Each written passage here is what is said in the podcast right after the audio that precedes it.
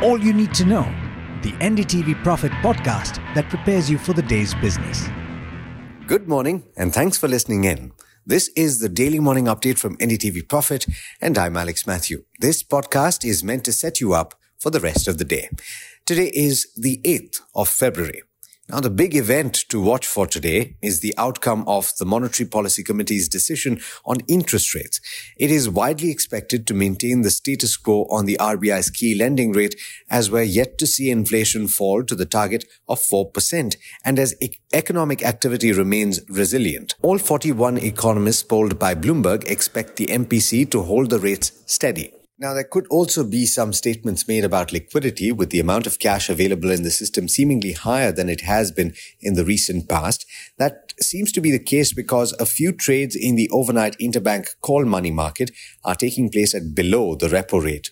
There could also be some statements made by the RBI governor at the press conference today about regulations uh, and specifically related to what you've seen on Paytm in the recent past. Now, Capital Market Regulator Securities and Exchange Board of India has come out with a proposal to relax timelines for disclosure of material changes by foreign portfolio investors. The regulator also suggested a framework for providing flexibility to FPIs in dealing with their securities after the expiration of their registration. In its consultation paper, SEBI proposed categorizing material changes notified by FPIs into two groups to set timelines for reporting such changes. Type 1 includes changes that require FPIs to seek fresh registration or which affect any of their current privileges or exemptions. And type 2 includes all other material changes. Now, the Indian pharmaceutical sector has reported healthy growth in January on a low base and despite flat volume growth. Industry sales were up 9.5% against 2.3% over the same period last year. And that's according to data from the All Indian Origin Chemists and Distributors.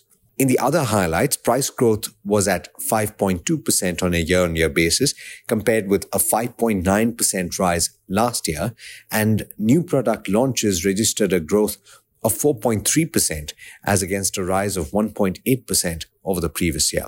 Now, India's life insurance companies saw a rise in revenue growth in January as compared with the previous year.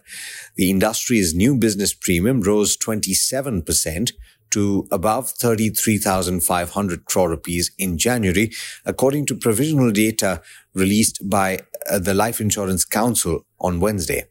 A 10% increase in the total number of policies sold aided the rise. SBI Life Insurance has reported the highest revenue among private listed players and the maximum year on year growth in new business premiums in January. Meanwhile, India's non-life insurers witnessed a comeback in revenues in January after a relatively weak October-December quarter. Standalone private health insurers uh, saw their growth outpace that of general insurers during the month.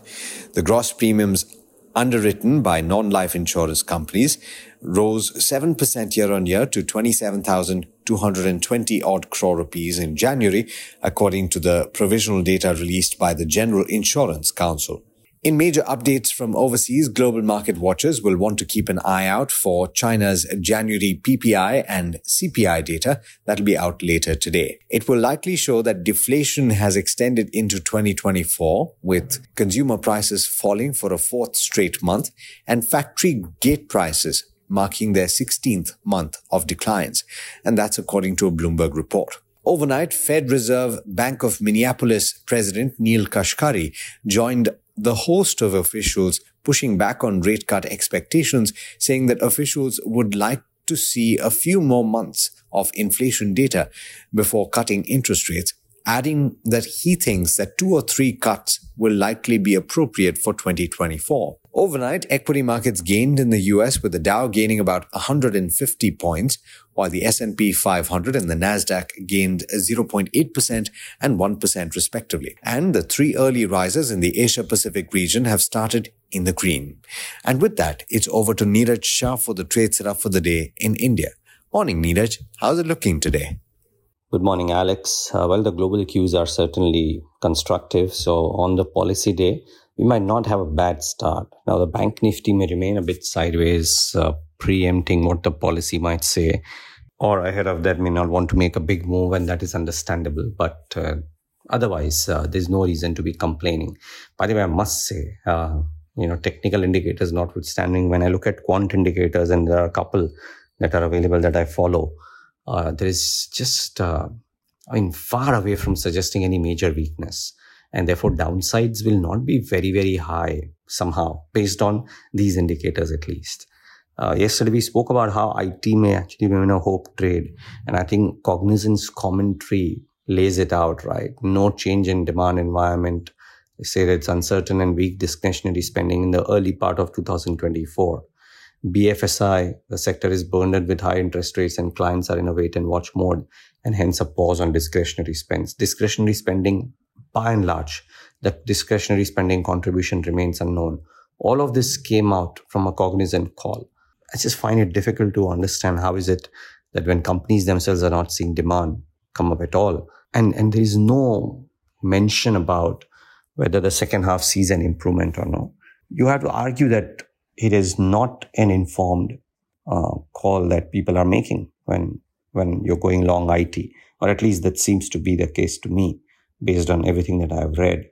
Uh, HSBC thinks otherwise, of course, but let's wait and watch. The Cognizant call wasn't the most constructive, must say. Anyways, a lot of stocks very constructive based on numbers, and Lupin continues to shine from amongst these pharma names. So yet again, a quarter which stood out. Revenues up 20% at 5197 crores versus 4322 crores. That's a 20% uptick in revenues. Much better than the poll as well. Margins up 764 basis points, nearly 20% versus 12.32. Profit after tax jumps nearly 4x. Yes, 4x at 613 crores versus 153 crores. I was confused whether it's 3x or 4x because it's 299% but splendid showing by Lupin, really. Uh, and details will follow, of course, uh, on, on the channel, but very strong number, could react. Cummins, other one, very strong number. Maybe not as strong as Lupin, but a good number nevertheless. Uh, revenues up 16% at 2,500 crores. Margins up 281 basis points at 20.35 versus 17.54. The poll was expecting a 16% margin print. So extremely strong showing there. As a result of which the bottom line number is well up 20%, much ahead of estimates. The one that really stood out is Piccadilly Agro. Revenues up 55%, EBITDA up 95%, margins up 362 basis points as a result of which, and maybe a subdued quarter previously, net profit up 548% at 45 crores versus 7 crores. To put this into perspective, listeners, Piccadilly Agro has had 22 crores of PAT for the first half. They have done 44 crores in quarter three. Just goes to show how strong the performance has been. They are the makers of Indri whiskey, which has been very popular. Watch out for this one in the session today. Star Cement, another good set of numbers. Revenue is up 5%, almost in line with estimates, but a bit beat estimates, margins ahead of estimates, and PAT as a result at 73 crores, up 40%. Strong showing yet again by a cement company. Then some stocks in news. Uh, I mean, I've missed out on mentioning about Gujarat, Narmada, uh, the results, but they were very, very poor. So very likely that the stock will have a sharpish reaction downwards. Apollo Tyres was, the revenue numbers were okay, but the margin performance in the bottom line was strong. They've spoken about concentrating on ROC when they spoke to me at Davos and said that uh, uh, they will want to take their ROC from 16% to 20% as well without much capex. So those are a couple that you need to keep an eye out. Very quickly, some other stocks in news. Paradeep Phosphates and Mangal, Mangalore Chemicals have announced a merger. The swap ratio has an 18% arbitrage in favor of Mangalore Chemicals. I would suspect that Mangalore Chemicals will rise. Very likely Paradeep, which was up yesterday, might correct a bit. Adani Ports has won a bid to operate a Tanzania container terminal. This is big. They're spreading their wings. Israel, Europe, now Tanzania. Sri Lanka and more. So the company is going truly global. Watch out for this one stock today. Uh, standard disclaimer, of course. Uh, Adani Group owns NDTV and you are listening to this podcast on NDTV Profit. Welspun Enterprises has won a $500 million water treatment plant contract. Should react positively. I would reckon it's a large one. A small one for SJVN relative to Welspun, It's a $133 million win for a 200 megawatt solar pro- solar project. So watch out for this one. Piramal Pharma has uh, the US plant has received a Form 483 from the US FDA with three observations, but they say that the observations are not related to data integrity. Uh, so maybe that is a bit of a respite. Let's see how this reacts. And lastly, in a Bloomberg interview, IREDA says that they see a 10 trillion rupees opportunity in green lending. Well, you know, all lenders in this space could be very interesting to watch.